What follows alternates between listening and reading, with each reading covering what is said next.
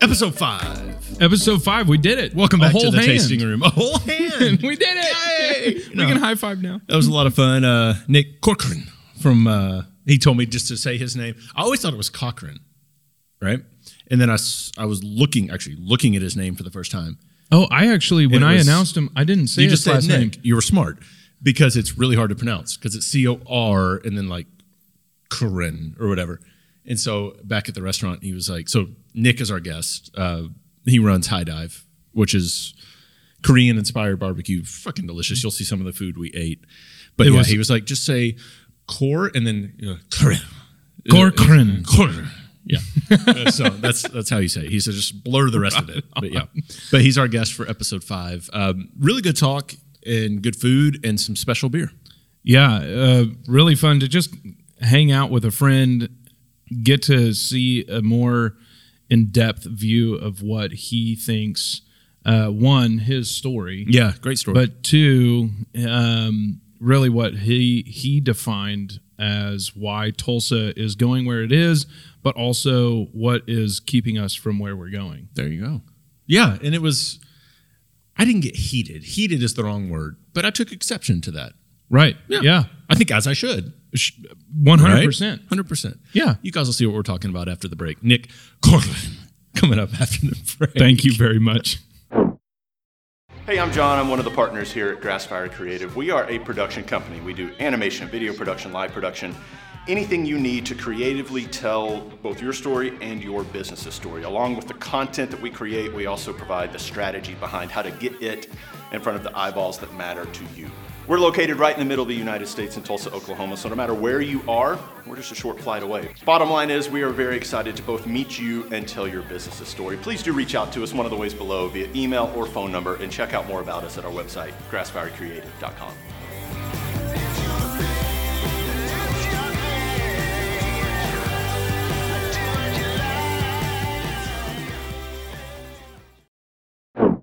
Welcome back to the tasting room. Thank you for listening, everyone. Absolutely. Yeah. So today we have a wonderful guest that is going to fill our bellies with a lot of really good tasting stuff. I can already smell it. His name is Nick, and he is from High Dive. Howdy, guys. What's going on, brother? Doing well by itself. I'm doing well. So for those that don't know, if you haven't been to Grassfire or you've probably been to High Dive, but you haven't noticed Grassfire, we're legit neighbors, About as close as you can get. about as close as you can get. Yes. So, So, how is what's lunchtime like over here? at I Grassfire? have to. I don't know. I haven't told you this story, but I have to consciously make a choice to not come to High Dive every day for lunch. I believe that. It's a thing. It's believe like I that. let myself like three, four times a month. It's like okay, let's go eat High Dive because if not, just walk out the door and it's right there. I mean, it's it, it's right there and it's decadent. yes, I mean, so good. it smoked meats and fats and it's all really, really good. And it's something you can eat every day, but honestly, no grown human should. coming from a barbecue guy. Like, I- that's, please eat my food. Right. Please come there as often as you possibly can. But, you know, meat's meat. Get some veggies in there. So we'll start with some bourbon. I'll open this up. I'll go ahead and ask the first question as I'm as I'm doing that. Um, Right on.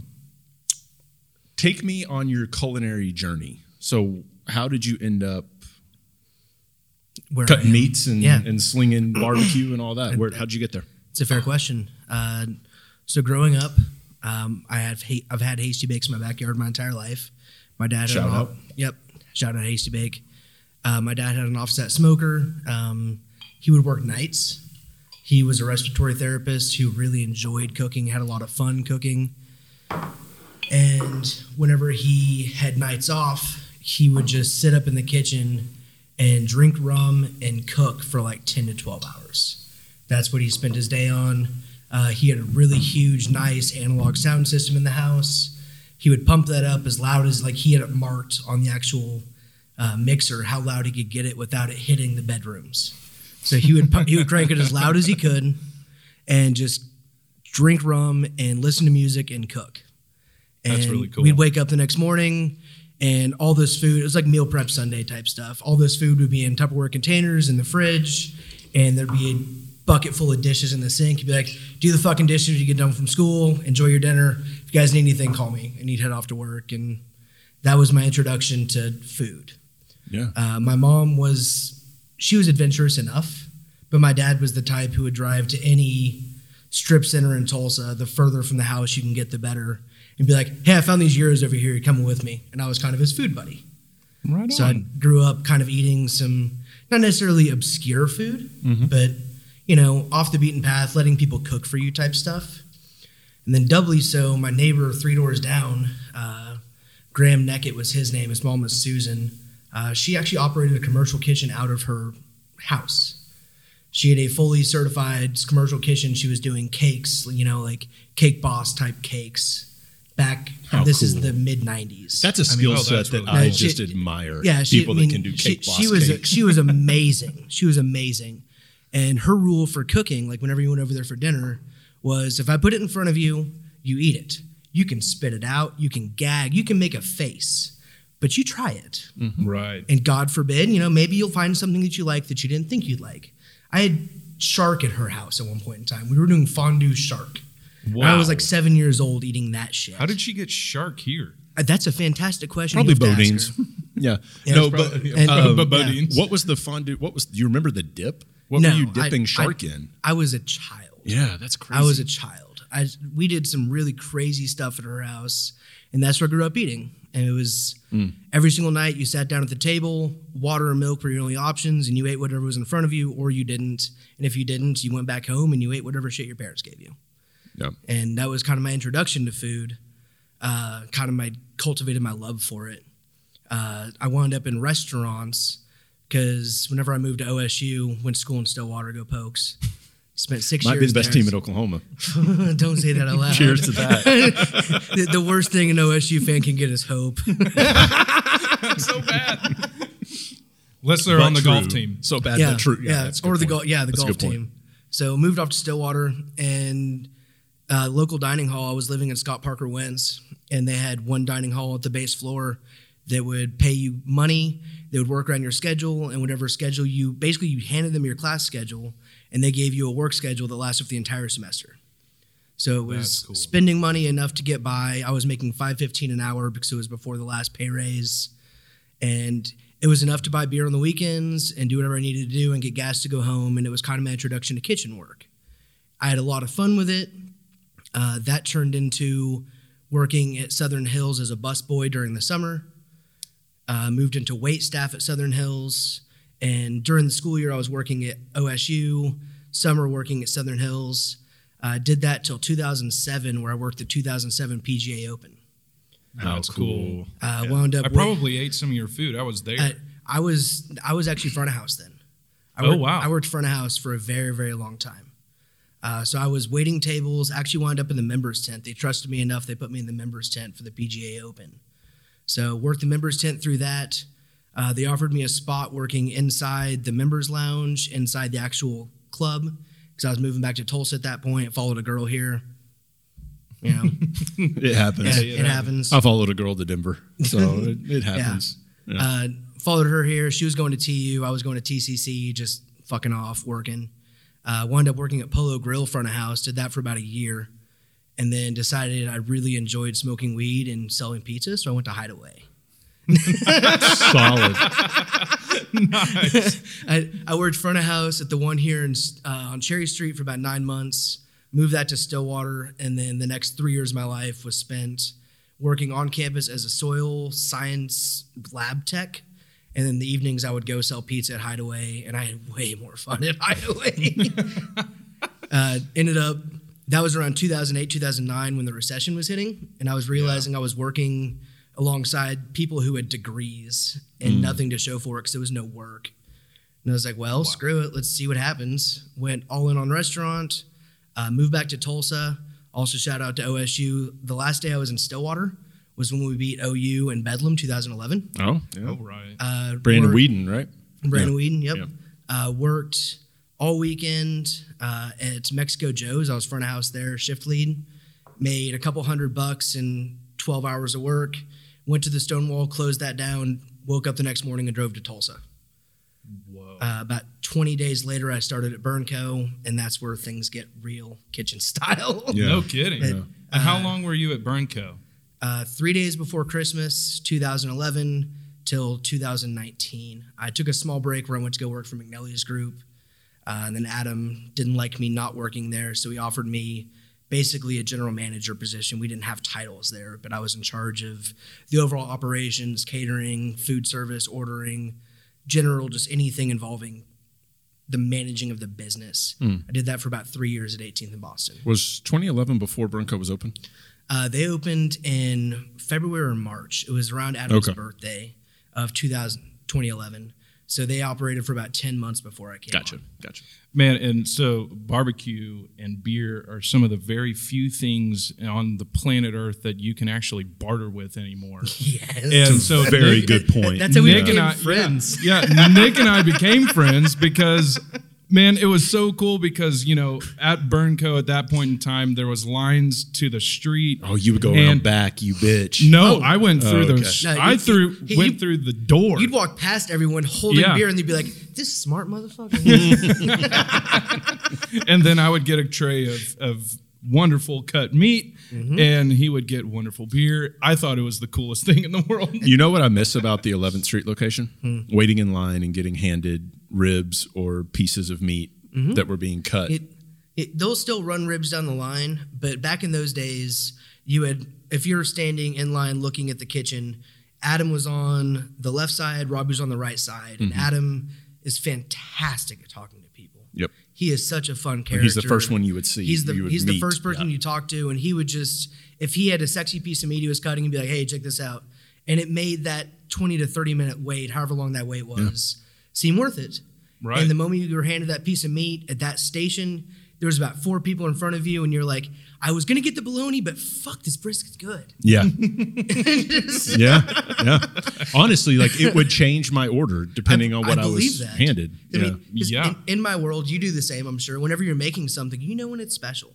Oh yeah, And absolutely. when, when you're producing meat, you Sure. know when you're putting something together that's special. right.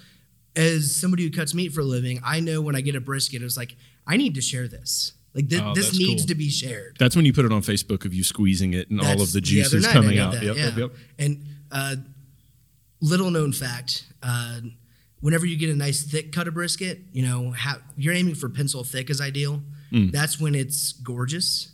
Uh, sorry, everyone else out there, I'm about to tell your secret. If you get really thin cut brisket, that's us cheating. Hmm. That's us cheating. That means it's a little bit under and it needs a little bit of help. The thinner you cut it, the more easily it falls apart, and you can fake a really well cooked brisket Interesting. All right. A little bit under temp. a Is that little what you bit mean by under temp under? or just didn't i mean temp is a lot of it you know rendering fat rendering collagen and all Mm-hmm. that but every brisket's different some of them need to go a little bit further some of them you'll stab it and it's fine and even like parts of the brisket like you'll get the flat is gorgeous and the point just needed a little more time Yeah. and when you've got a chunk of meat that's 12 to 14 pounds you've got to serve everyone not just that little bit so Right. Very true. Yeah.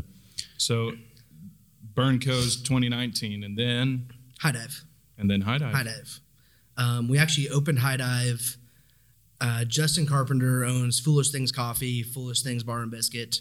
Uh, met him at a cigar event we were hosting at Burnco. We actually went to high school together. We didn't know each other in high school. and we didn't even go to a big school with Bishop Kelly. But we graduated a year apart and talked to each other through mutual friends and, you know, start drinking. It's like, man, this barbecue thing's fun, but I'm getting tired of it. I've been doing it for nine years and he offered me the chance to open High Dive. Um, High Dive did not open as a barbecue spot. Uh, the original idea was Korean fusion bar food. Uh, basically, we were throwing shows, throwing events, getting people to come in and drink and hang out. Excuse me. The bourbon does that. Yeah. Yeah. Yeah. And my my food, the entire idea behind the menu I created was to keep drunk people sober, essentially. Like, right hey, on. here's a cheesesteak, here's some nachos, here's some heavy carb heavy food that I can feed you, and you can continue drinking, and it's good. And it was a good menu, but it wasn't great. People weren't coming back for the food, and that wasn't the purpose. The purpose of the room was to be a room as cohesive idea. And once COVID hit, uh, we opened that. To backtrack, we opened that in late September 2019 as everyone knows what happened about six months later everything went to hell Uh, Yeah, man. What? Yeah. Yikes! I'm, I'm sure it was decent for you just because people started ordering more, buying more from the grocery stores.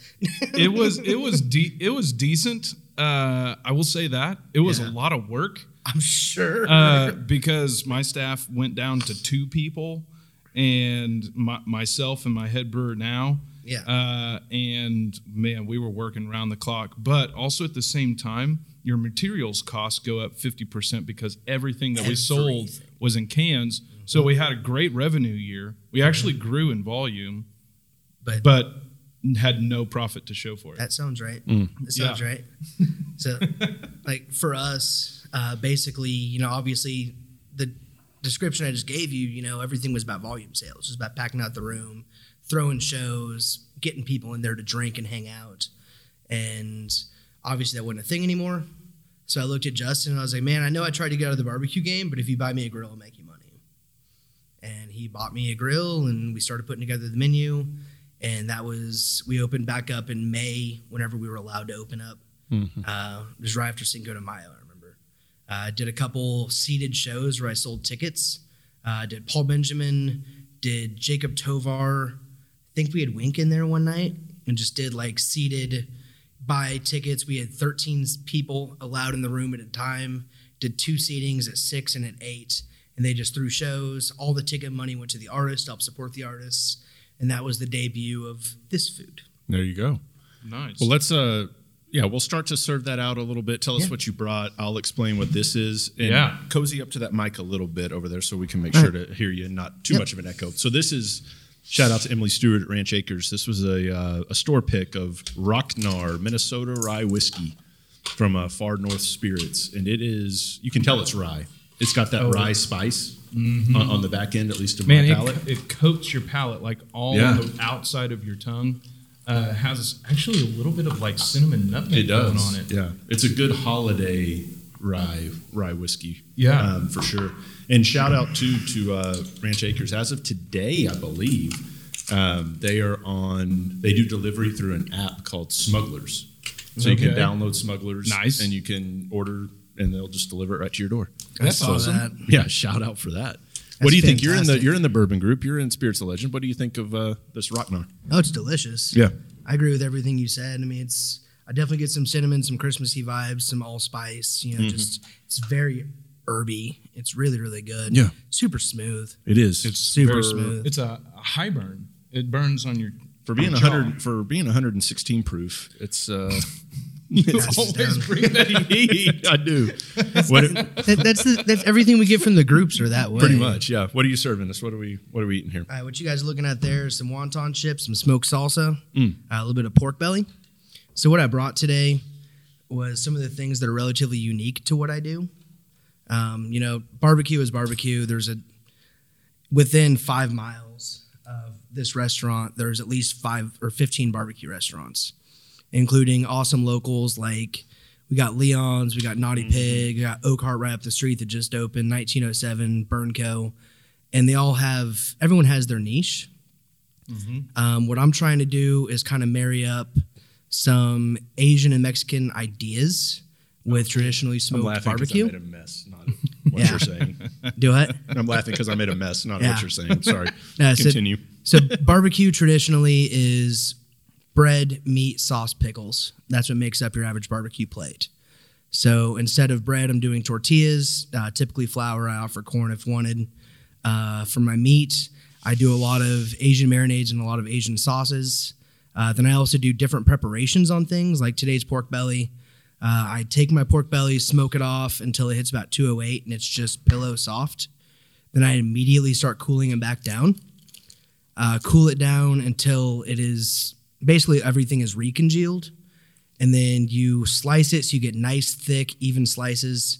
And then actually deep fry that. wow I will. why. Yeah. Yeah. so, Oh, man. so it's like crispy outside, Yeah. but pillowy inside. And the Yeah. texture is just insane. i will That say texture is awesome. your Yeah. chips are the most addicting chips in tulsa Thank you. Thank you. the wonton chips Yeah. I They're- said, yeah, wonton chips instead of tortilla chips. I mean, it's all just, you know, fried grains, essentially what it is. Mm-hmm. Uh, for my pickles, what we're looking at here today is I've got pickled carrots, uh, my sweet and sour pickles.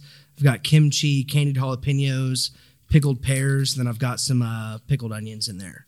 So instead of just your basic, you know, dill pickles and onions, I've got a little bit of creativity there. And a lot of those I- pickling ideas came from a restaurant called Soban that used to be open at 71st Memorial.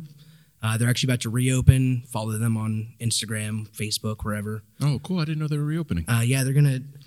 The spot that they're claiming they're gonna reopen in uh, is around Fourth and Cheyenne, so downtown. Okay. So that was Mrs. Kim. Uh, Mr. and Mrs. Kim opened it. Uh, Mr. Kim passed away, and Mrs. Kim decided she didn't want to continue working in a kitchen forever, and I can't blame her. And her kids weren't quite old enough to take over the business. Uh, in recent years, their kids have grown up and been able to kind of help with the day to day and Mrs. Kim is now just going to be doing kitchen work while her daughter and son take care of the actual business, and they're bringing it back. It's house made. It's it's amazing. It's amazing that they're one of my biggest inspirations in the world That's in awesome. terms of kick cooking. Do you Oh, know that's that awesome. restaurant? No, I don't. Yeah, I'm I gonna don't have to I- go I've to never that been one. there. I've heard of it, but I've Yeah. never been. They, so- have done a couple yeah. pop ups at uh, American Solera. Ah, that's where I've heard. Okay. Of it. They- They, did a couple pop ups there. Uh, last I heard, they Mrs. Kim had to have surgery in October, so they're laying low for a bit. You know, letting Okay. her come back on her feet. But if you see anything from Soban, I highly recommend it. S O B A at N. S O space B A H N. Okay. B A H N. Gotcha. Yeah, I have heard of them. yeah, Soban. Yep. Hmm. Tho- I love those people. I love those people. So I just yeah. filled my mouth with. I um, know. with And we're, some- we're having to be careful too because these chips are so crispy. You can Yeah. just like you even can just the, even the worst. barbecue's so Yeah. crispy you can probably hear me chewing it. I imagine a little, Man, A- that's awesome. little ASMR for him. Right there, you go. Right? But what, what's that thing where that where you just watch people eat? Yeah. right. Yeah. Cheers, guys. And Oh, th- my the word. salsa is a house smoked salsa as well. Mm, If you It's haven't- really good. yeah, it- it's it's intense. It's, so good, intense. though. There's a lot of things that I want to ask about this food. Yeah. uh, which I'll get to probably in my first question. But um, I really want to know. So I've heard uh, multiple sides of the story. Of really, you said it just a moment ago. I want to know why. Why is this specific area of Tulsa or this specific t- uh, territory of the world so either enthralled with barbecue or two, why is there so many people making such good barbecue here? Is there a reason? Is it the region? Is it the people are just really awesome? Or what? And so- to clarify, we're sitting at basically fourth in Trenton, third Yeah. in Utica. So- But If- you, Yeah. you could you could probably put a dot at high dive, circle it in five square miles, and you've got more than half of the barbecue joints in Oklahoma here. The, the ones worth talking about. No, at anyways. least I the mean, worst absolutely. one. Yeah, I mean, yeah. sh- short of Clark Crew, Butchers, and Mm-hmm. there's a brand new place that just opened in Oklahoma City. I hear is fire. oh, I saw that. Um, Parsons was posting about it. I don't Yeah, remember what it I saw was. that too. Yeah, Edgecraft. But- Edgecraft. Edgecraft, Yes. yeah. Yes. I mean, there's there's a bunch in Oklahoma City that are worth it, but like, yeah, in terms of this half of the state, uh, specifically this area, I assume because a lot of us came in when rents are cheap and barbecue is extremely ha- high overhead. Uh, s- other than that, I don't know why we all flock to this general area. I know why Oklahoma has such a barbecue heavy scene. Uh, we're nestled right between Texas and Kansas, who are some of the biggest barbecue areas in the world. And we kind of married up Kansas City style sauces and rubs and stuff and Texas style meats. Can I Plus applaud you? pork. Yeah. Why did you do this? In, in terms of like, Yeah. Are, Kansas- are, are you saying they're not as No, no, like- it's not as good as it's No, portrayed to be? No, Kansas City is sweet, you know, ketchup y, Mm-hmm. but Kansas City is also soup. So one of the things that makes Oklahoma are, unique in this sense is Kansas City is super sauce heavy. I mean, I when I went to Q39, Mm. And it's a sweet sauce. Yeah, when I went Yeah. to Q39, they gave me four different sauces, Which I love Q39. Yeah, it's delicious. It was delicious. But the pork belly they gave me was literally a piece of pork belly with a brushing of sauce. As here in Oklahoma, we use that same kind of rub and that same kind of sauce, But we cook the meat well enough. It's like, no, you just don't worry about that. Use that if you need it and use it sparingly, please. Which adds to the Texas end of things where you don't need sauce. You shouldn't need sauce if you're doing it right. And then Texas lets the meat speak. I mean, that's part of that whole Texas versus Kansas dynamic as well. Um, actually, Oklahoma has the most winningest, uh, like in terms of states per the KCBS, you know, like the sanctioning body for barbecue in the U.S. Oklahoma has more winning pit masters than the rest, like in terms of states. I started getting derailed there. so like Oklahoma has the best pit masters in the world. I'm gonna give a shout That's out to awesome. and I don't. So here's what. Let me just squirrel off on a Yeah. moment here. What I love about the brewery scene, I had to swallow that pork belly. Real There quick you go. before I, didn't want to cough into the mic, you know. Well, and you don't want to waste that bite. Exactly. I had You to wanna savor say- it for a second. Yep. And now I'm there. Yep. Okay. Um, you know, all of you would think all these breweries. I mean, to an extent, there's competition, right? Because you want money. You Yeah. want people to come No, of spend their course. money at your brewery. But in talking to Eric Marshall last week and just seeing the collaboration between breweries, yes, there's competition, but there's a whole lot of love. Oh, yeah. And so I, I feel that I love that about the barbecue world. Mm-hmm. That I feel like for the majority of places, that's the way it is. And I'm going to shout out Donnie Teal. Oh yeah, Is it Buffalo Barbecue? Buffalo- a little out- out in trail Sperry. Mm-hmm. in Sperry, or trail trailer, Trailer, in, yes, sir. in Sperry. I drove all the way out there one time to try it because I saw s- someone told me about it, Mm-hmm. and we became Facebook friends. And this dude, I don't know how many awards he's won, how many competitions, how many hundreds if not thousands. and, and I don't know if I would say he's the best pitmaster in Oklahoma. Not sure. That's a hard distinction to give someone. Mm-hmm. But I just love that that can exist, right? You can have lines out the door Mm-hmm. at Burn Co. You can have Korean influenced barbecue at High Dive. Mm-hmm. You can have Texas barbecue at Oak Heart. And then you can have a fucking trailer in Sperry, Oklahoma that sells out every day because Mm-hmm. that dude just makes fucking good barbecue. with one picnic table outside. Yeah. I mean, in, in terms of like It's unreal. In terms of commercial barbecue, I don't know if he is the best in the state, but he doesn't do his competition stuff, and his competition stuff speaks for itself. Mm. I mean, he is a legacy in the Kansas City Royal, and I think he took what second last year. I think in the think so. legacy category. Yeah. And in order to enter the legacy category, you have to have been doing it for over 15 years. Like he is the best among the OGs. He's won it before. Yeah. I mean, the way you know that his trailer is open is because there's not actually a competition going on that weekend. Right. Look at the mean, he- competition yeah, schedule. like he is traveling for competitions, and when he's back home, he's like, "I'm gonna go run this trailer. I'm gonna make some food. We're gonna hang out." And by and large, it's the heads that go see him. You know, Yeah. it's, you know, Adam from Max. They are super tight. Chris West. He doesn't. You don't expect him to be in the barbecue world But from he is, LaSalle's. yeah.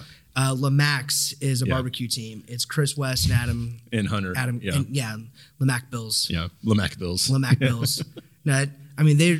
I mean it's just we're all friends and we all want to see each other do well. Uh, something Myers used to say, Adam Myers from Burnco, is as long as you're having the conversation, everyone wins. Hmm. It doesn't matter who's winning. Doesn't matter who you think is the best. You can think Rib Crib Albert G's. You, it doesn't matter as long as you're having the conversation. Mm-hmm. It's not barbecue. We all win. It's boomer Q. Yeah, you, could, God. you, could, you could go Billy Sims even. Bur- Burger Q. Burger Q.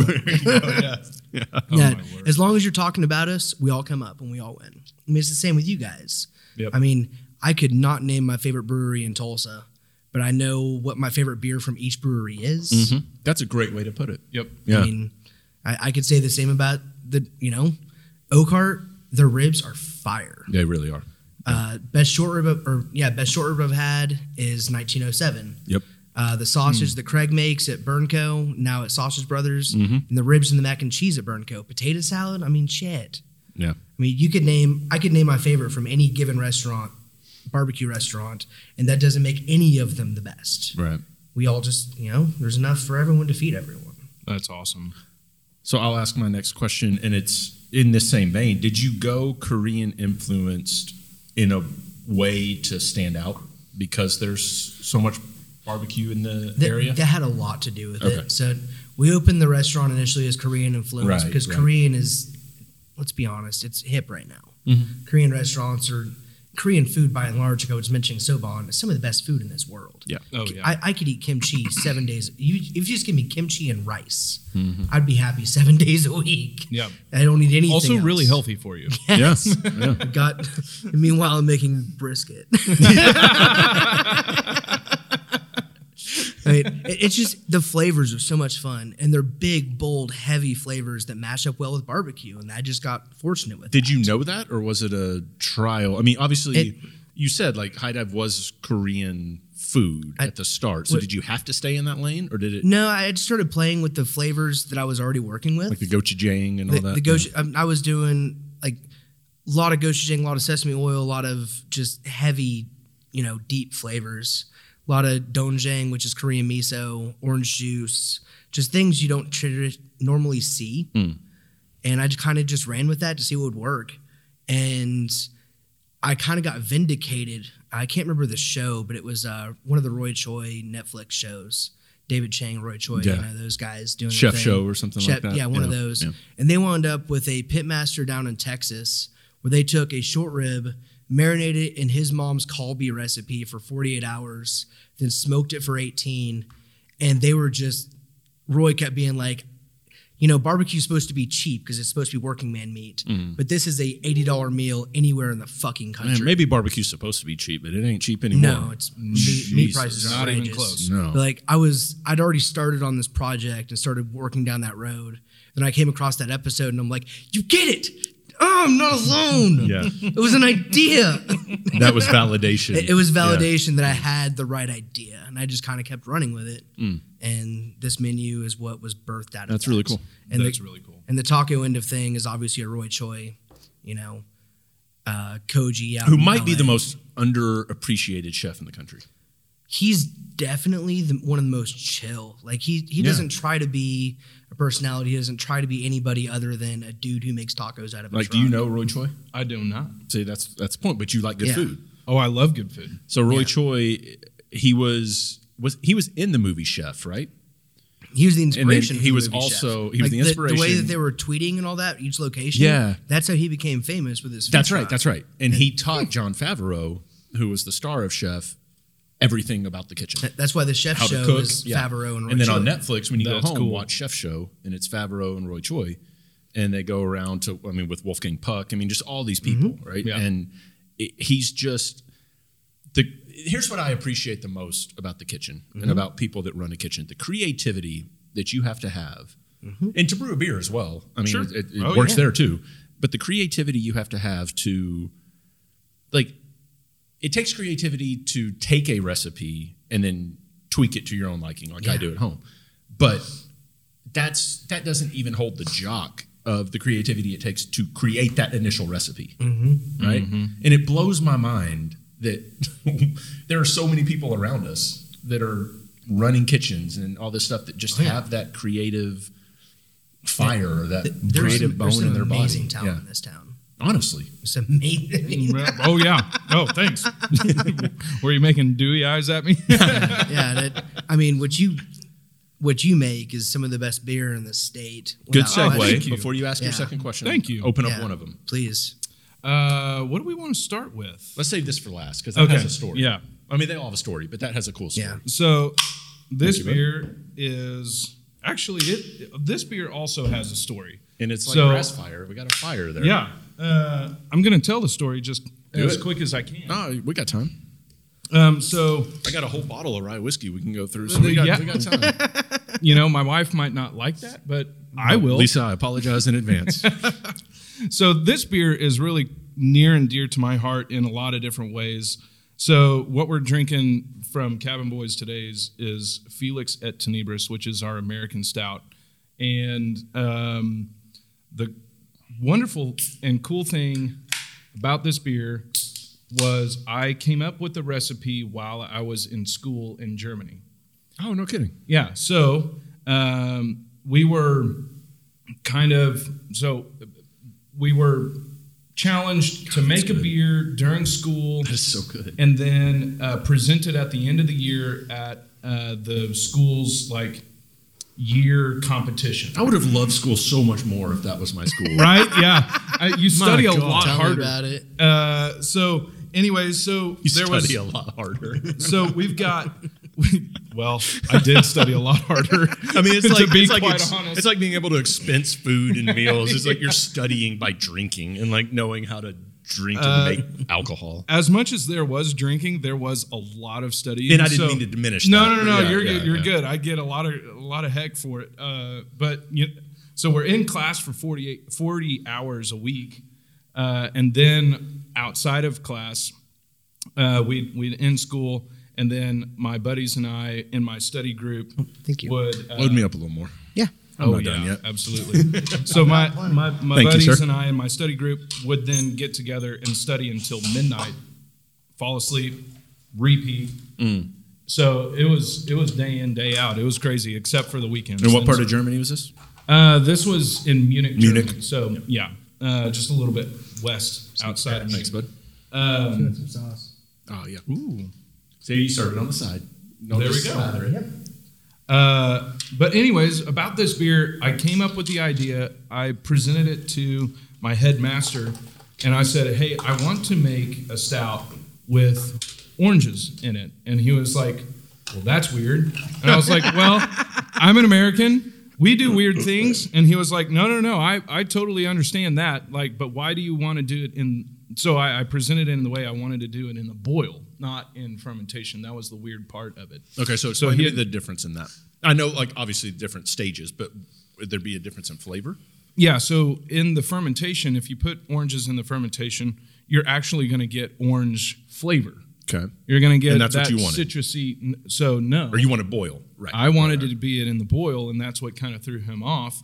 But uh, and so we, I presented the idea, uh, and he was like, "Well, go for it." And the thought process behind that was, if I use it in the boil, it will do what the Swiss do with their chocolate, because the acidity of the citrus within that dark chocolate cuts down that fattiness of the chocolate and relieves your palate and Hmm.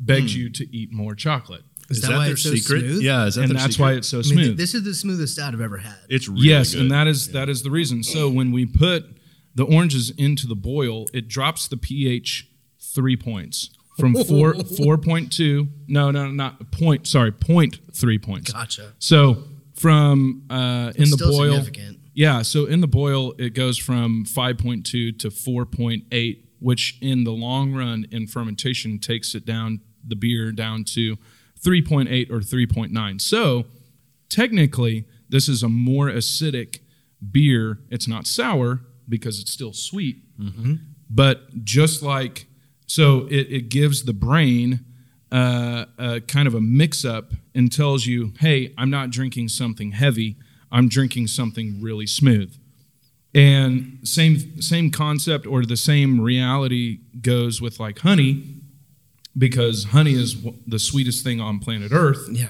literally but because of its it really? yep because of its acidity level which is 1.9 to 2.2 Really? it's one of the sweetest and most acidic things. That's why you can eat a whole jar of honey That's why it never goes bad. and as not well. get sick. Honey And never not- goes bad. Hmm. Yep. So, same concept goes into this beer and why a lot of people like to drink more than just one. was there inspiration, like Li- I literally uh, Guinness, or like was there an inspiration that you? No, I wanted to make a dry yet very sweet, Mm-hmm. you know, um, Because I get In the concept sweet The reason beer. I said Guinness is I, I feel like the weight of it in my mouth is very similar to Guinness. sure, Yeah. sure. And that's because Guinness is just straight up dry. Definitely a different finish. and Yeah. much smoother, sweeter, all of that. But it's almost the light, which people never understand how Guinness is one of the lightest beers you can order. Right. Yeah. They don't get It's- that because it's, dark actu- as night. Yeah, but it's, it's- so light. It, it actually starts out as an Irish red. I did not know that. Yeah. Uh, Guinness does. Yeah, it starts out as an Irish red and they Noted. color it in the boil. Noted. Yeah. Color it know with what? Uh, with uh, dark malt. Okay. They if throw you 'em- said food coloring, I was going to revolt. no, no. Wait a minute. Guinness is still 100% Okay. or- organic Good, or good, whatever. good, good. Yeah. Yeah. Um, I'm not drinking no fucking food coloring. no.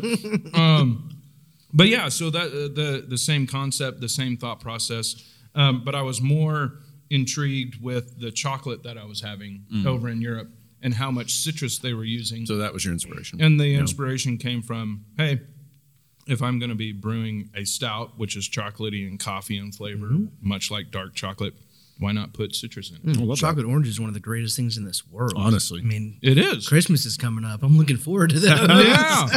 yeah. so uh, for my second, it's my turn, It's your right? up. You're yeah. up. Yep. Um,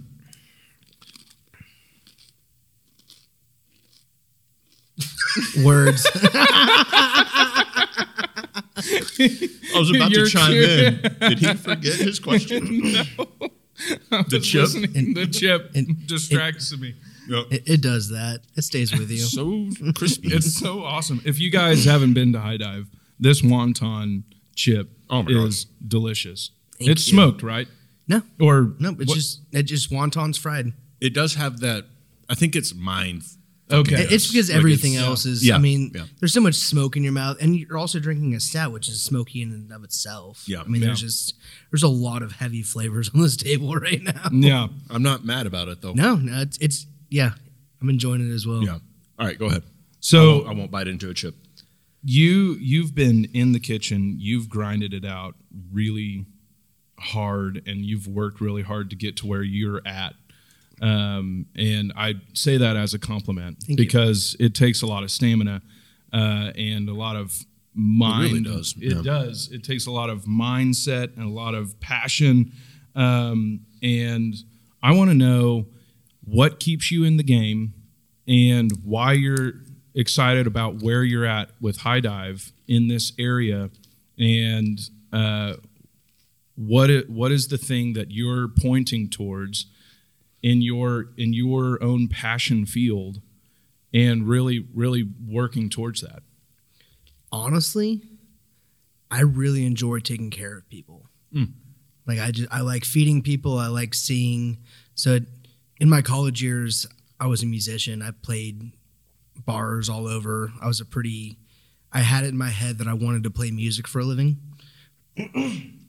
I was exposed to some pretty awesome local musicians from a young age, uh, Barton and Sweeney specifically, uh, still playing on the scene, amazing musicians and I grew up watching them and seeing how much everyone had fun around them and how everything they did just kind of became a party. And I wanted to do that. And my mom kept telling me, I refuse, you know, don't be a musician. You're not going to make any money. Your chance of making money are very, very little. And then for Christmas, she'd buy me a loop pedal. And then for Christmas, she'd buy me an amp. and it's just like, be realistic, but go have fun, sweetie. Said, uh, good "I- luck and play it- nice Exactly, exactly. So I did that for years and was trying. Realized I didn't have the passion for grinding it out as a band. Mm. I mean, the band grind is intense. Our bar manager next door is in a band called Lucid Awakening, Mm-hmm. and it is a full time job outside of his full time job just to keep it going. I mean, he's about to go on tour. He's doing some great work, Mm-hmm. and most people have probably never heard those two words put together. Lucid Awakening, go check them out. They're fantastic. They were at Vanguard not too long ago. They played, yeah, they played Vanguard Yeah. not too long ago. They played a festival in Dallas this past. So he works sixty hours a week in the restaurant. Uh, after he closed down, or after he got the shift taken over on Friday at four o'clock, drove to U-Haul, went and got a U-Haul trailer, and then loaded up all of his gear. Left at seven in the morning. I know this because I was at work smoking meat to go play a festival in Dallas. Played the festival in Dallas and was back to work by Monday. I mean, he's about to go on tour and like they're they're grinding, and it's Yeah. a grind. Yeah. oh yeah And and and I get a similar. Sorry, I cut you off. no no no Well, no, it's like his it. I- first full time job supports the ability Exactly. to do. and I, I get a that similar full-time satisfaction that I got playing on stage as I do feeding people. Hmm. It's a similar idea. It is my food, my love goes into this. And I see the reactions that people get, similar to, you know, people cheering after a song. It's for me, it's after a meal. Mm. And it's fun. It's genuinely rewarding. And that's what keeps me going. And yes, it is a grind. It's obscene hours, but it's my hours. I would imagine, and I'll say this because for me, when I because I smoke stuff at home, like we've talked briskets, I bought briskets from you, like we've, Mm-hmm. Yeah. we've done this whole thing. We've trimmed briskets Yeah, together. you were- yeah, absolutely. My, one of my favorite things when it comes to cooking for people is the moment that quiet. and you know what I'm talking No, I about. know Mm-hmm. exactly what you're talking the about. hush of when people start eating, and there was conversation, there was chatter, there was all Mm-hmm. this, and then people start eating, Mm-hmm. and it's nothing. And it's that mo- because restaurants can be so loud and so lively, Yeah. and so whatever. So I don't know if you get to enjoy that or experience it or I- listen for I- it. I can but hear it in you mine. can hear it. So yeah. whenever I'm getting, you know, feeding two and four tops, I never get to see that until, Yeah, you know, I yeah. get through my rush and I always try to walk through the room and, you know, chat. You get an idea, something. So working at Hideaway in Stillwater, a little tan- tangent. Uh, Richard Dermer, the guy who started Hideaway all those years ago, I actually got to wash dishes with him for a couple years. No kidding. Uh, he refused to work the floor. He refused to work the ovens. All he wanted to do was wash dishes. Uh, at one point in time, I took a phone call, somebody looking for a manager. I couldn't find a manager anywhere. Uh, went back to the dish pit. I knew where he was. When I was like, hey, Dermer, somebody's on the phone, something about new carpets, blah, blah, blah. He looks at me and goes, I fucking pay people for that. you go find them. Sir, yes, sir. yeah. So I went and found that took care of it. But one of the things he taught me in the dish pit was one of the reasons he enjoyed doing dishes, on top of it being peaceful and pleasant, Mm. because the rest of restaurants are not peaceful and pleasant. It's a valid point. Is he would pay attention to what people left on their plates. He'd pay attention Oh. to what got left behind. You know what was wrong with that. What we need to pizza. tweak. Yeah. Yeah, what, what were people were enjoying, and he would also count Pizza of the gods is what people enjoy. and the big country, Yeah. paradise pie, and But pizza of the god. I, so I- shout I- out. I picked up Hideaway Pizza last night Yeah. for my buddy's son's fourth birthday party. Yeah. and Pizza of the Gods went the fastest. I just I- love that pizza. It, it's Sorry, continue. Oh, it- it's it's not my go-to. My Yeah. my, my go-to. You're a meat guy. You're a No, meat no, guy. my go-to in Tulsa is the uh, the bomb. Okay. It's got a balsamic Okay. vinegar, pineapple, pe- uh, pepperoni. Let's find out. So you're a pineapple pizza. on- I was gonna- I was don't. going there. I don't Okay. actually normally care for it, and if I didn't know they were on there, I wouldn't care. But I know that pizza is delicious, so I don't give a fuck. You put oranges. you put oranges and gochujang and barbecue. Of Uh, course, that- you like that's fair, pineapple on that's pizza. fair. Come on. like my in Stillwater, my in Stillwater, I always get the avogobble sandwich. They don't have that in I Tulsa. don't know that one. Yeah. Uh, so Stillwater's Hideaway Stillwater and Hideaway Tulsa are two different companies. Okay. What about That- Norman? No, it- Hideaway and Stillwater is one company. Okay. Every other Hideaway in the world is a different company. Okay. Uh, Richard refused to sell. He refused to like branch out. It was more work than once again. I pay people for that. Yeah. it was more work than he wanted to do. He was happy, and back in the '90s, he had some people he trusted, Brett and you know the guys who are running it now, Mm-hmm. let them basically run off, and he sold them the image. He sold them the name and the image. There's not a single recipe that is the same amongst the two. The toppings are the same, but the crusts are different. The every, Interesting. everything's different. The ones here in Tulsa and elsewhere use a conveyor oven because they're idiot proof. Mm. And when you're serving that many people, that off that many places, you have to minimize. Yeah. You have to minimize. Minimize the But idiocracy. the, the ones in the one in Stillwater, the one in Stillwater has four full-on 600 degree deck ovens, really? and running those ovens is a skill. Do you like the Stillwater location better? I Not to shit on any of No, that, no. but- it- but, they yeah. once again one of my favorite pizzas in the world is the bomb here in Tulsa, but the one in Stillwater, I have a special place in my heart. There, I worked there for three years. Mm-hmm. It was one of the greatest places I have ever worked. I love those humans. I love that place, uh, and watching people run those ovens was fun. I bet. Uh, you have to work your way up to that. The entire place is on tip share, so including the kitchen. And the kitchen, the people pulling pizzas are the highest paid people in the restaurant at any given moment.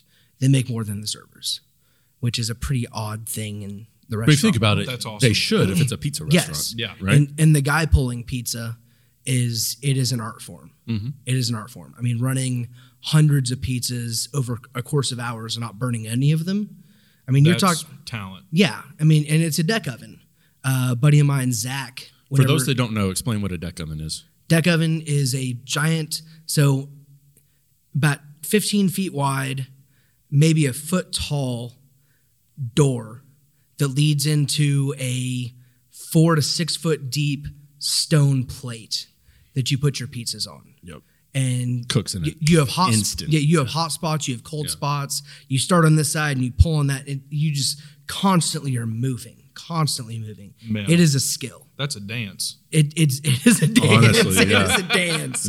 And the guys who used to run that were amazing. The guys who, were- yeah. Anyways, that was a pretty serious tangent.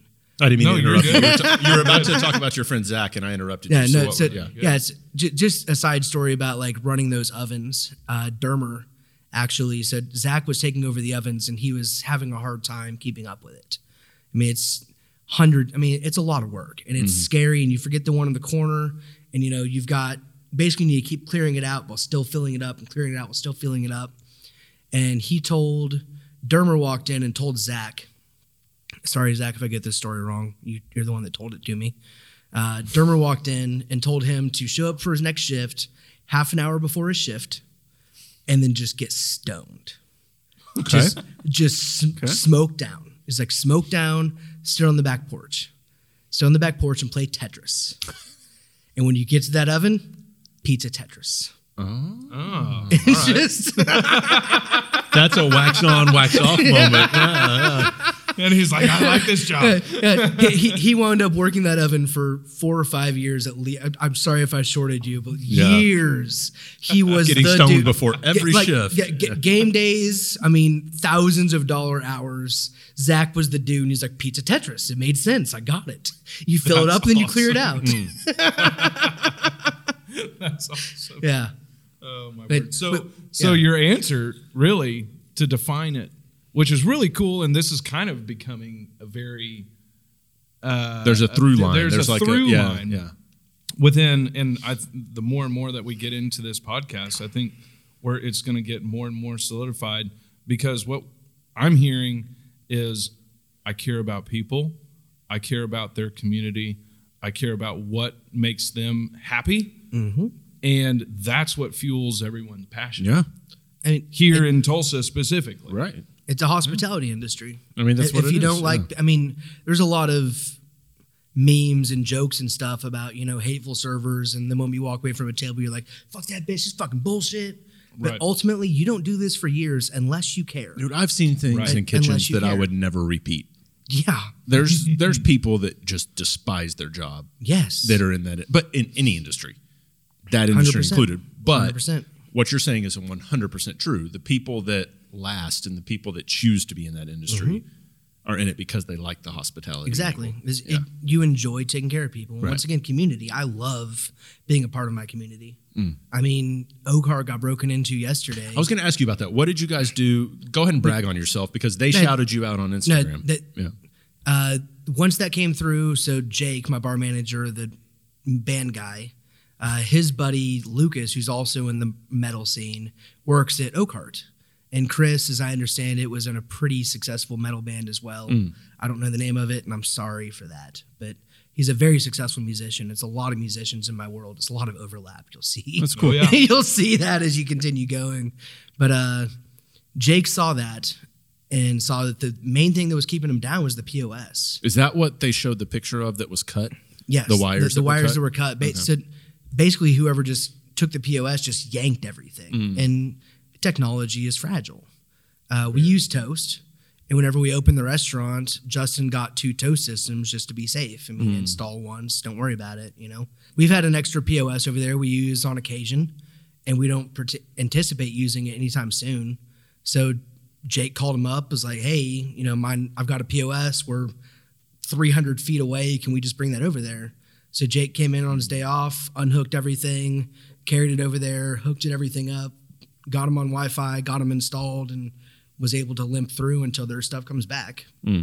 I mean, it's it's not like we did anything out of hand. It's not like we took anything out of our pocket. No, but it's a lot like what Eric Marshall said last week about brewing your beer when you were in a moment where you needed help. Like Mm-hmm. Yeah. Oakhart gets broken into, you Of guys course. are able to help without losing money on the deal, but I'm sure you would have if you would have lost some money too. But But- it's just helping out. We- Yeah. we- It'd be rude not for, to. Yeah, and for people that don't know how expensive it is to install a POS system, Thousands. it's, it's two to three thousand dollars Yeah. for uh, a Jeez, company I didn't to, know that. Yeah, It's Yeah. that much money. to to install it, not not to buy the equipment, Right. To Yeah. install it. Jeez. And whenever we Yeah. put whenever we put mobile bytes in at Burnco, it was three terminals. I think our final bill was in the nine to twelve thousand dollars. Oh, I believe it. Unfucking believable. for Oh, I I, believe for it. iPads and drawers. But it's I about mean, as e- expensive as buying two briskets these days. it's getting up there. It's getting up God. there. No, it was it was just like I said. It'd be ru- it would have been rude not to help them. Yeah. Well, I yeah. mean, I- they're Well, no, but there's some people that would say it's business to not Oh, help fuck them. that. But that's what I was getting at Yeah, earlier. exactly. The love between Yeah, like the thi- world, right? thi- like this the past barbecue Fri- world, the brewery world, all that. This past Friday, I was doing a catering and I did an extremely small, just brisket and pulled pork sandwiches and chips. If you want to come in, that's what I have. I remember seeing that, yeah. I, I had a several thousand dollar catering order going out that afternoon. I love feeding the public, but ultimately, money is money. Mm-hmm. So, money won that day. And I had a table come in who was kind of hissy fit about my menu. I was like, listen, you don't even have to repark your car. Right. Walk that way, go in the back door. Yeah. Just go see them. They'll take care of you. You'll have a good meal. It won't be my food, which is what you wanted, but who cares? It's It's good barbecue. know, it's good Different barbecue. Texas barbecue. it's good but, yeah. barbecue. It's a cool experience. Their ordering style is awesome. It is really cool. Yeah. I'm going to hand you this as I ask my third question. And for before that you model. do- yeah, go ahead. Could we go on break because I need to go to the restroom? Before, Are you pulling an Eric Marshall? Yeah, I'm pulling an air. You went marshal before because- we started. I know, but I drank like two liters of water at the brewery before Get outta because here. I knew that we were doing this. We'll be right back. Welcome back, Grandpa. I'm sorry Jesus, when you drink ladder water. the size of a pea over there. when, well, when you when you're planning on drinking bourbon and at least some two glasses beers, of yeah. beer that are over nine percent, okay, you've got to you've got to prepare. So I'll hand this back to you for that Yeah. one. As you open that, Mm-hmm. my last question. You've mentioned this before, and I want to get your big picture. You know, what are you doing with my keys? Your, sorry? Your, your big picture view on where Tulsa stands and how we can ascend in that standing, right? So you have Kansas City, Mm-hmm. known for barbecue. You, you talked about Q39, Yeah. Joe's Kansas City, Jack Stack. I mean, you name Yeah. it. Like there's Uh, barbecue galore. Arthur Bryant. Right. Yeah. No. South of us, you have. I mean, the one everyone knows, Aaron Franklin, Franklin's barbecue. Who's he? Right. You have Salt Lake. You have. I mean, there's just there's barbecue galore in Yeah. the Austin area in particular. We're right smack dab in the middle of them. What can Tulsa do to get on that barbecue map? Do you feel like we're there? And how can we elevate if we are there where we are currently? It's a fantastic question that I don't Thank really you. have a good answer for. That's all right. Just what? Like, what no, I mean- spitball with me. Like what? it, What's your Kan- gut feeling when you hear Kansas City is OG. I mean, Yeah. you know they. That's where the original stockyards, one of the biggest stock stockyards in the world, is in Kansas City. That's why the barbecue scene is there where it is. Interesting. I because didn't know meat was abundant. Is that why Oklahoma has a lot of like barbecue too? I, yeah, we've got pretty good stockyards here, but also Oklahoma has that because we don't have anything else to do. Ah, it is time consuming. It is very time because I mean that's at one of my jobs in high, or re- fresh out of high school was uh, water well work, and I worked for an old guy, Green Beret, and his ongoing joke was the reason Mc, the reason so many Oklahomans work on old trucks is because it takes up time they don't have to be with their wife. that. When you say that's funny. When you say takes up time, tell people your normal So- like, schedule, if you want to call it that. Your, So your work my- day. I cook on hasty bakes, and those are essentially barbecue microwaves. I mean, it's just an oven. Um, my brisket takes on average seven to eight hours. And to compare, mine probably takes twelve to 14. 14 14 to 16 or easily. fourteen I'm- to sixteen. Yeah, I'm Aaron Flank Franklin's Franklin. Aaron Franklin's is taking same 12 plus. Yeah. I mean, any offset burner, it is a significant portion of your day if not two days. if not two Right, days. day and If- a yeah, it. I mean, so you there's enough content on YouTube. You can actually watch. There's a 24 hours at Franklin's show. I think from w- one of those. Yeah, I've seen one- that one. One of those where a guy goes and works at Franklin's for 24 hours straight. And they're pulling their briskets for lunch at seven in the morning and putting the next ones on at nine. Hmm. So they're pulling. I mean, it, it is a 24 hour constant process. Uh, hot boxes are an amazing thing in our world. Mm-hmm. But to answer your question specifically, to get us on the map, it's marketing. I mean, Kansas City barbecue. I whenever I went to Q39, uh, went to Central Market in Memphis, and Central Market is the best commercial barbecue I've ever had outside of Tulsa. I mean, inside of Tulsa, 1907, oh my God.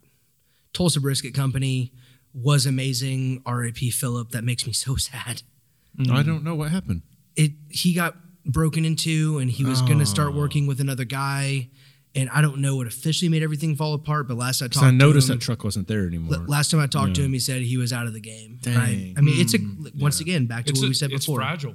It's a it's fragile and it's a grind. yeah. It is a grind. And he built his own trailer. He built his own smoker. I mean, he had the best brisket, bite of brisket I've ever had in my life. Really?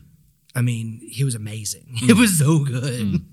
But yeah, I mean, outside of Tulsa, the best I've ever had is Central Market. Q39, I was not impressed at all. Was not impressed at all. I've, I've eaten. I was not either. Yeah, I I've mean- been there. It, I had I've a been there good, I had twice. I had good burn ins, and that was about it. yeah, I, I got the Yeah, burn I- in sandwich. I wouldn't. I wouldn't say the same. Yeah. I mean, I, I- I- had their burn-ins, and I must have I just agree had a with good you. batch. You or must something. have- I don't know. Yeah. but to that point, to make a statement of you're making the best barbecue, you've got to be at least somewhat very consistent and know the Oh, yes. Oh, tricks to make it yes. consistent. No, I mean Q39 is a large restaurant. Yeah. That's serving 11 a.m. to 9 p.m. I mean that's Albert G's and Rib Crib style. Albert G's I think is the most consistent barbecue in the state. I mean they're not you're not they have amazing ribs. You're not going to find better brisket there than you will at any of the craft spots. Sure. But if you want a brisket sandwich at 8:30 at night, 1907's closed. I'm closed. Burnco's closed. Right. Oakhart's closed, but you can get a decent product at Albert G's. And what you can get at Albert G's is better than anything I had at Q39. Interesting. I would agree. I mean, Which was which is really weird to say. So is Yeah. it a lack of marketing or the wrong marketing? I would say it's more historical. Okay. So, I mean, Kansas City came up with Arthur Bryant's and, you know, those guys have been around for 30, 40 plus years and have been doing this forever. The barbecue scene in Tulsa until 2011, I mean, Ar- Albert G's was good, but once Burnco came on the scene, it kind of lit a fire under their ass. And they started doing those Tulsa style ribs that are fucking fire. They're they do a Tulsa style St. Louis rib that is so good and it's black and bark like Burnco, and it's very obviously Burnco inspired. Yeah. It's so good. But I mean, until then, it was just barbecue. Once Burnco came on the scene, they did their thing, and then 1907 came through, and then Killer Whale came through. There was a little thing called Ember Barbecue behind American Solera for a little bit that was Mm-hmm. amazing, overpriced but amazing. Is that when they were at 18 in Boston? Yeah. Was it that location? Yeah. Yeah. Yeah, they, they they they were actually my first experience with barbecue tacos that turned into what I'm doing. Oh, wow. Across the street, not even across the parking lot, Yeah. Across the parking lot. Yeah. across the driveway. There you go. but uh, I mean, just Burnco coming on the scene kind of lit a fire under Tulsa's ass. Mm. I mean, Max has been going the entire time. So then what is the marketing that we need? Like how do you and that might be a question you can't answer. That might be a question That- for that's Matt a question. Pinnell, that's a question you know? for you, dude. Right. Oh, well, actually that's a good point. So it's It might but- be the reason why we're doing this podcast right. a little Yeah. bit. So, please but- listen. You'll find some very good secrets Yeah. about Tulsa and the community around you. I can come up with the strategy and the method of delivery and the Yeah. content, but as far as the heart of the message, that has to come from the kitchen, right? Mm-hmm. And that has, and I don't know what that is. I don't know what the message is that differentiates Tulsa from Oklahoma City, from Wichita, from Dallas, from anywhere else. Yeah. in between Austin and Kansas City, do you have a feel for that yet? Well, Oklahoma in general, like I said before, is a melding. it- It's a melding pot. I mean, we've got the sweet rubs and the sauces that we don't apply the way that they do in Kansas City, but then we've got the long cooks like they do in Texas, and we do brisket as opposed to pork by and large, and we still have pork here, and we're heavy on sausage, and not to mention Oklahoma tube steak. I was about to say, shit, bologna. we have the thing that no one Bologna. else has. Nobody else has smoked. Bologna. They, they, they do a little bit in Arkansas, and if you ask Nick Parsons, they do it in Texas. You're fucking wrong, but Yeah, he's way wrong. Come on, Nick. Don't do it in Texas. Yeah, but I mean that it, it's just it Oklahoma is such a it's unique in that it shares the same ideas between two spots. Hmm. But that's a hard thing to differentiate. And that's a hard thing to sell. It's like the best things about Texas and Kansas. Come to Oklahoma. Right. That- it- I'm not a marketing genius. Maybe you start calling it melting pot barbecue. Yeah, I mean it's it, but I mean Tulsa by and large. After I ate at Q39, the next Monday we were there on a Sunday. The next day I drove to Skytook to go see Adam because I was curious if I was full of shit. Like I was in my, I know what my food tastes like, and I'm very proud of my food, and I'm very happy with my food. But I was convinced that Oklahoma barbecue is better than that. And I went to go see Adam Green, and he fed me a plate of food. And my first bite of ribs, it's like, fucking, I was, I knew what I was talking about. Yeah. This is better than anything in that city. I mean, fight me. Let's do this. Gauntlet. Thrown Yeah, I mean, down. let, let's do this. I mean, I will put up Bar- Oklahoma barbecue against Kansas City for sure. The only reason I won't say Texas is because Texas is salt, pepper, brisket, and if you put anything else on it, you're wrong. yeah, pretty much. And- Except for Franklin's. They cheat. Yeah, they put other things. They put but Lori won't tell- seasoning salt. They, won't put- tell anyone. I know, I They know. won't tell anyone. Except for the guy that left and accidentally spilled the beans. La, La barbecue. yeah. La barbecue. La barbecue. Yep. What are we drinking before you ask your last question? Yeah, So there's a absolutely. story behind this one too. There is. So, uh, you know, I actually, when I was leaving the office, I saw the bottle in my private stash and I was like, heck with it. I'm going to bring it because I'm feeling good and I really want uh, to end the day with this bottle.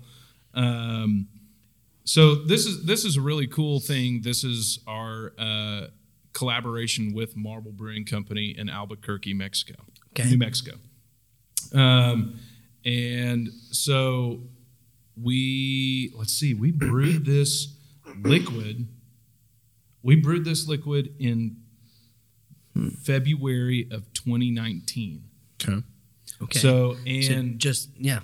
so l- a little over two and a half years ago. Uh, so the first time that like my hands touched this would have been uh, yeah in February 2019. So, uh, but they asked me to write the recipe, uh, which is a really great compliment. Um, they're a, if you've never heard of their brewery, they're uh, two or two or three times larger than Coop.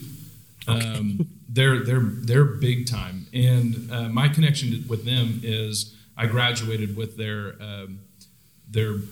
I, he's not their master brewer. He's their uh, operations manager, Okay. uh, and I graduated with him in uh, in school in brewing school. So, anyways, it's a beer to guard. There's only four bottles left in existence, and this is one of them. Boom. So this is very rare. Thank you for sharing. You're very welcome. Uh, so uh, I was ex- excited to open up the bottle, ex- uh, excited to see how it tastes for myself, uh, and tell the story. Um, it rested in uh, uh, Spanish Rioja barrels uh, and wild fermented for 18 months, uh, and then bottled. So get your jaws ready. I think Yeah. this is going to be a little bit tart. Uh, I'm don't remember exactly. smells a little tart. Okay, It- uh, it's delicious. but- I might have cheated. but uh, but the name is sooner or later, uh, and so at our brewery we brewed the same exact recipe. Is it Sooners with an S because of Oklahoma? They yes, so they they named it Sooners or Later. So Boomer. yes, Go Pokes. so they named it Sooners or Laters. We named ours Sooner or Later because we we released the unbarrel aged version first, and then a year and a half later we released the barrel aged version, and we we actually aged ours in a clean uh, Spanish Rioja barrel that I actually bought when it was on the boat in transit to America from Spain Cool. yeah. So it hit the port and then went straight to the brewery. Cool. For those that don't know, what's a beer to guard? A beer de garde is actually a French style beer, um, and it's uh, in the left quadrant of saisons. Okay. So it's like a farmhouse saison. Uh, uh, style. I don't think most people know the quadrants of saison. No, th- no one really actually knows what the quadrants of saison is. It's sais- if you if you ever drink a beer with the name saison on it, it's just because the brewer was very confused and just said that. That's a saison. sure, So uh, saison. yeah. It's a saison. So please enjoy this. This Cheers, is uh, buddy. really fun. Alright, I'm, cheers, I'm guys. excited. Thanks for coming on, Nick. Yeah, thanks, having Nick. Yeah. Appreciate being My here. jaw's ready.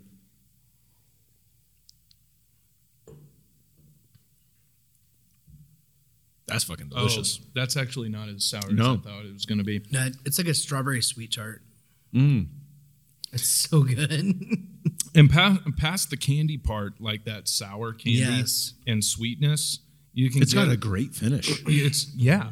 It finishes very cherry forward. nah, Lots of vanilla from the barrel itself. That's amazing. it just coats Yeah. your tongue. In Spanish all the best Rioja. ways.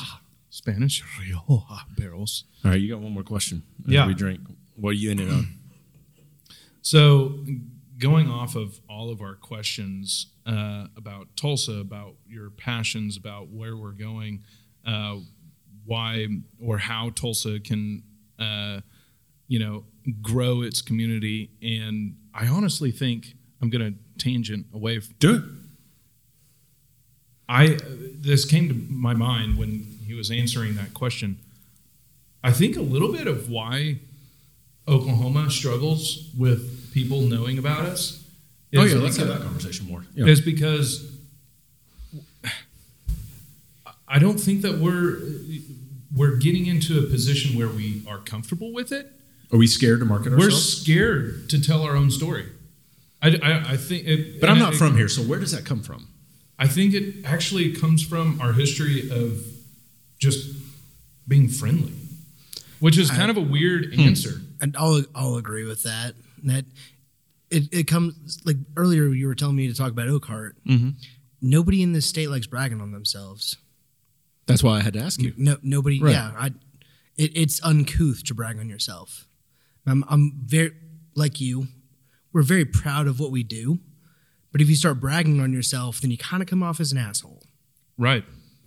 And I just, you It's know, it's Well, but it's what you still can in- do I'm is enough you of an can asshole you can let anyways. guys like Grassfire Creative brag for you, yes, there we go. Grassfire So Creative can tangent, definitely brag for you. right? So that that way you don't have to brag on yourself, so that we're the assholes yeah, exactly. that are bragging about That- Cabin that- yeah, Boys. and people want- high dive.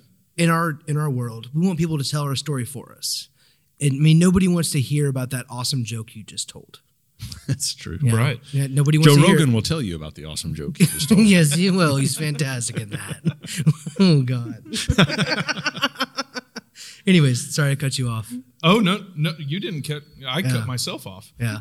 No, but that's an interesting point. So the kindness of Oklahomans is in a roundabout way It's getting in our way. restricting Oklahoma, Tulsa, and sp- if we want to be specific, because that's where we're sitting, from putting themselves out there to get the notoriety that not only would help the state, but that they deserve. Right. And it's the feeling, like you said, of, oh, well, if I brag on myself, that makes me an asshole. That makes me a douchebag. That makes me whatever, right? That's interesting. And actually, oh, okay, so I'm going to give an example, and I I'm, I'm going to get to my. Question. I don't agree keep- with keep- that either, keep- by the way. Like, yeah, I, keep I talking, I'm agree with, listening. and I'm not saying either of you are wrong, but we have to find a way to make ourselves not feel that way.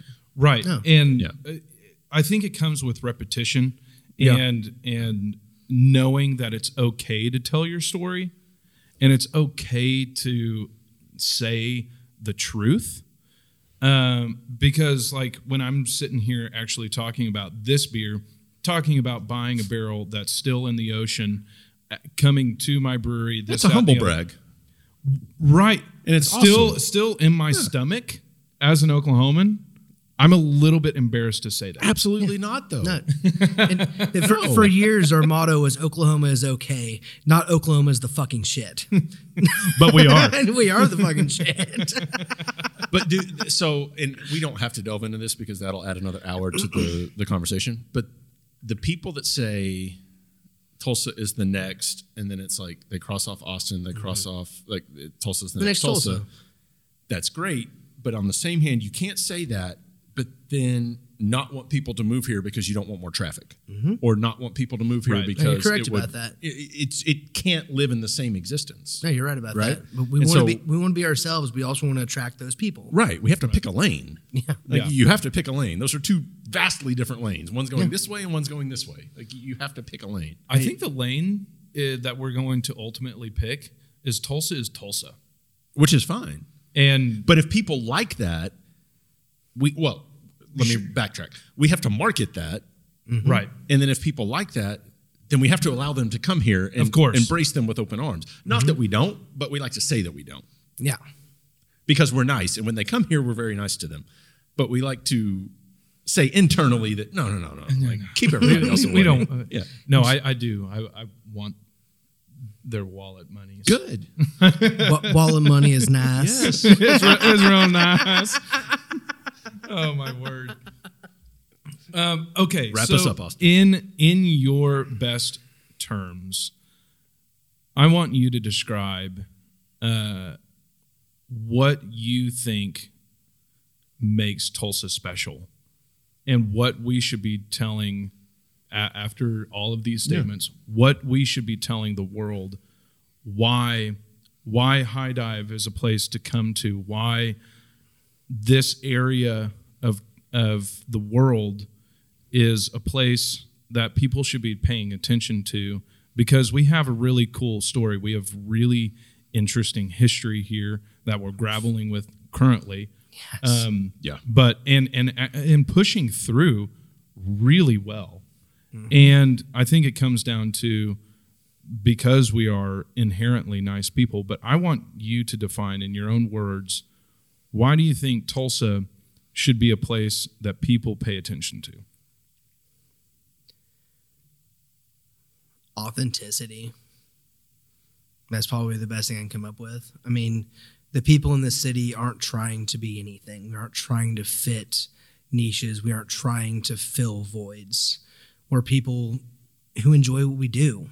And we're in people, I mean, one of the nice things about being a flyover state is the overhead's very low to operate in this city. It's awesome. So when, when we, while we are all chasing money because we live in America and ultimately that is what we do here. Yeah, everyone's Sure. got to pay your bills. I mean, you don't exist without paying your bills. But our overhead is low enough that we don't have to sell out necessarily to do what we want to do. We can kind of chase passion projects. I mean, even to the point that like there's enough work in this city that you can take on a second job that give you some passive income that will allow you to chase your dreams, allow you to do what you want to do. And I can't think of a single restaurant in this city or brewery in this city that is outright just chasing dollars. Hmm. Everyone is just we're having fun. We're having fun. We're having fun taking care of people. We're having fun in, you know, making our product. I mean, a little tangent the other day on Facebook, a buddy of mine posted something about if you go to a restaurant and you see a chef special, is that really just the chef trying to get rid of excess product? And I commented on there, I was like, no. Absolutely No. not. I mean, sure, sometimes. Why would you even think that? Sometimes, I mean, yeah, sometimes it's a garbage barrel. But I mean, ultimately, what you're going to see your garbage food going into is fried rices and quiches and things that you can hide product in. But even if you're trying to get rid of it, you're coming up with the creative Exactly. dish It- exactly. to try. I mean, right? and Yeah. like go around town and just buy chef specials. I mean, there are so many. I mean, this is only episode five, and you've already had two or three of the most creative minds in the fucking culinary world. In this the room. stuff that Colin is doing at Vintage, like we didn't Yeah. go on the 14th, like we said we Yeah. were going to, to that dinner. Sorry, Colin. Yeah, I know, but maybe we can go the Saturday after Thanksgiving. Yeah. 24th, right? or Saturday before Thanksgiving. Is that this We'll look it Saturday? up. Yeah, we'll look it up. Um, but I mean, And what what they're doing over there at Hemingway. yeah, I mean, I the I stuff Can't, Tack brought that fucking steak. I'm not gonna lie. Whenever I told him, like I told my wife, it's like, so Tack was on here a couple weeks ago and he brought a 45 day age ribeye. I'm bringing some pork belly. like I'm, I'm always slightly embarrassed. Dude, that pork belly though. Yeah. The we talked about it when you went away because we went over there and ate more. Yeah, Um, no, go for it. Go for it. It's just the flash it- fried, the, texture difference in It, the, it makes oh, it it makes it wild. I mean, there's just there's so much good food here, and we're at we have access to some of the most fresh beef and produce in the world, And it's just, I mean, you start chasing seasonal chefs like Kevin Snell. I mean, oh my God. Yep. He'll be on soon. Jason from Prairie Creek Farm will be Yes. on soon because I mean, Trey from Grassroots Larder and Bat Grassroots and Ranch and yeah. Farm Bar. I want Matt to come on from Orin. I want Lisa to come Yes. on from I mean, there- from Farm Bar. There's so much good food in this city of people just chasing flavor and just having fun with it. You want to know this? I don't know even if this is true or not, but the what Cat is doing at Farm Bar with fucking bread. I have no idea. It's dude. She puts like porridge in bread, Oh, that's awesome. and so you're you're eating this bread that is. It, for those of you that don't like this word, grow the fuck up. Moist and and wet and like, but it's fucking unlike Yes. anything you've ever had. But it's bread. And they're And right there it's- oh. in the old 1740 spot. If you Yeah. don't go to the actual farm, and that's out in what Depew? Depew? Is that right? I think. Yeah, I I'm, could be wrong. I'm sorry.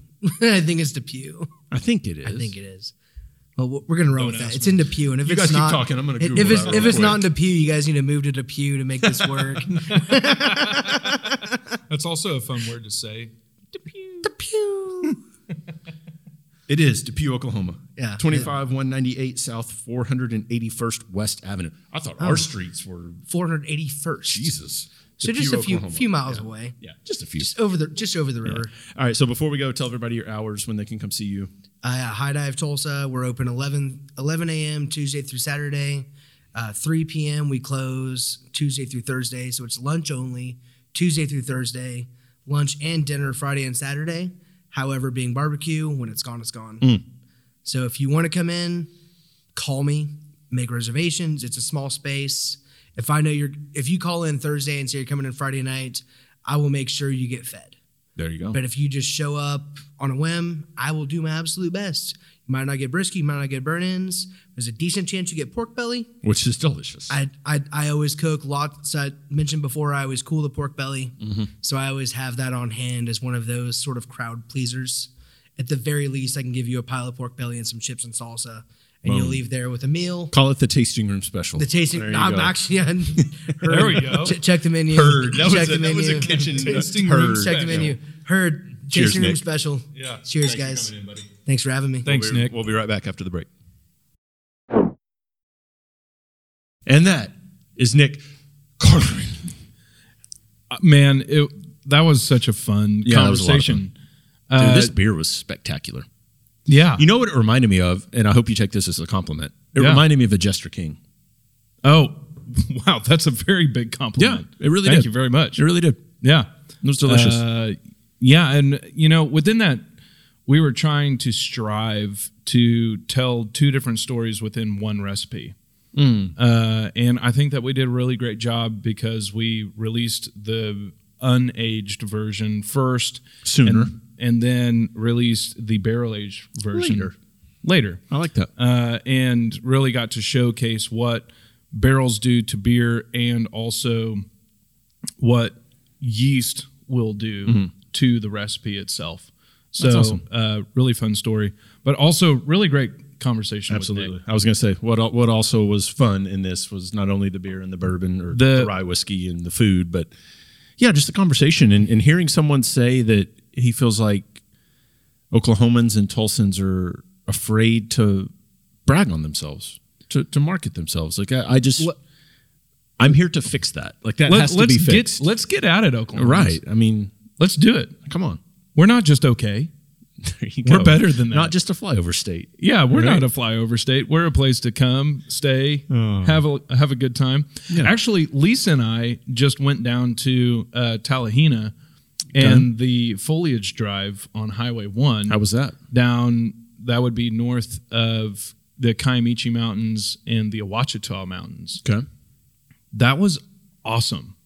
you went at the right time because the leaves in my so the tree in front of my house was beautiful red for the last two weeks maybe Oh, I bet it's all barren now. today i pulled up today like yesterday i walked the dogs and there were red leaves today i pulled up and the wind was so strong and the, it was that It's time gone. it's gone Yeah, it's a yeah. winter looking tree We we fortunately found that drive at the exact yeah right you did moment. yeah But uh, if you guys haven't been to High Dive, That It's barbecue, really good. That fusion of styles, their their pickles, their wontons, Yeah, the wonton chips are, those are really good.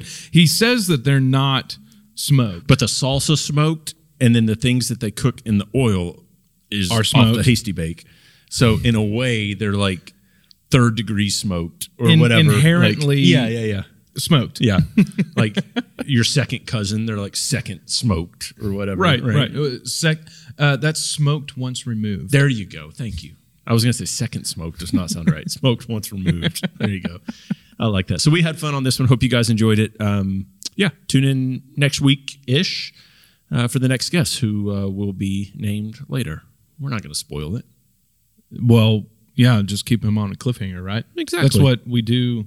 This isn't necessarily TV, but Close enough. yeah, I got a little beer left. Cheers. Yeah. Cheers. Good show. Good See show. you guys next time. Thank you very much. Take care.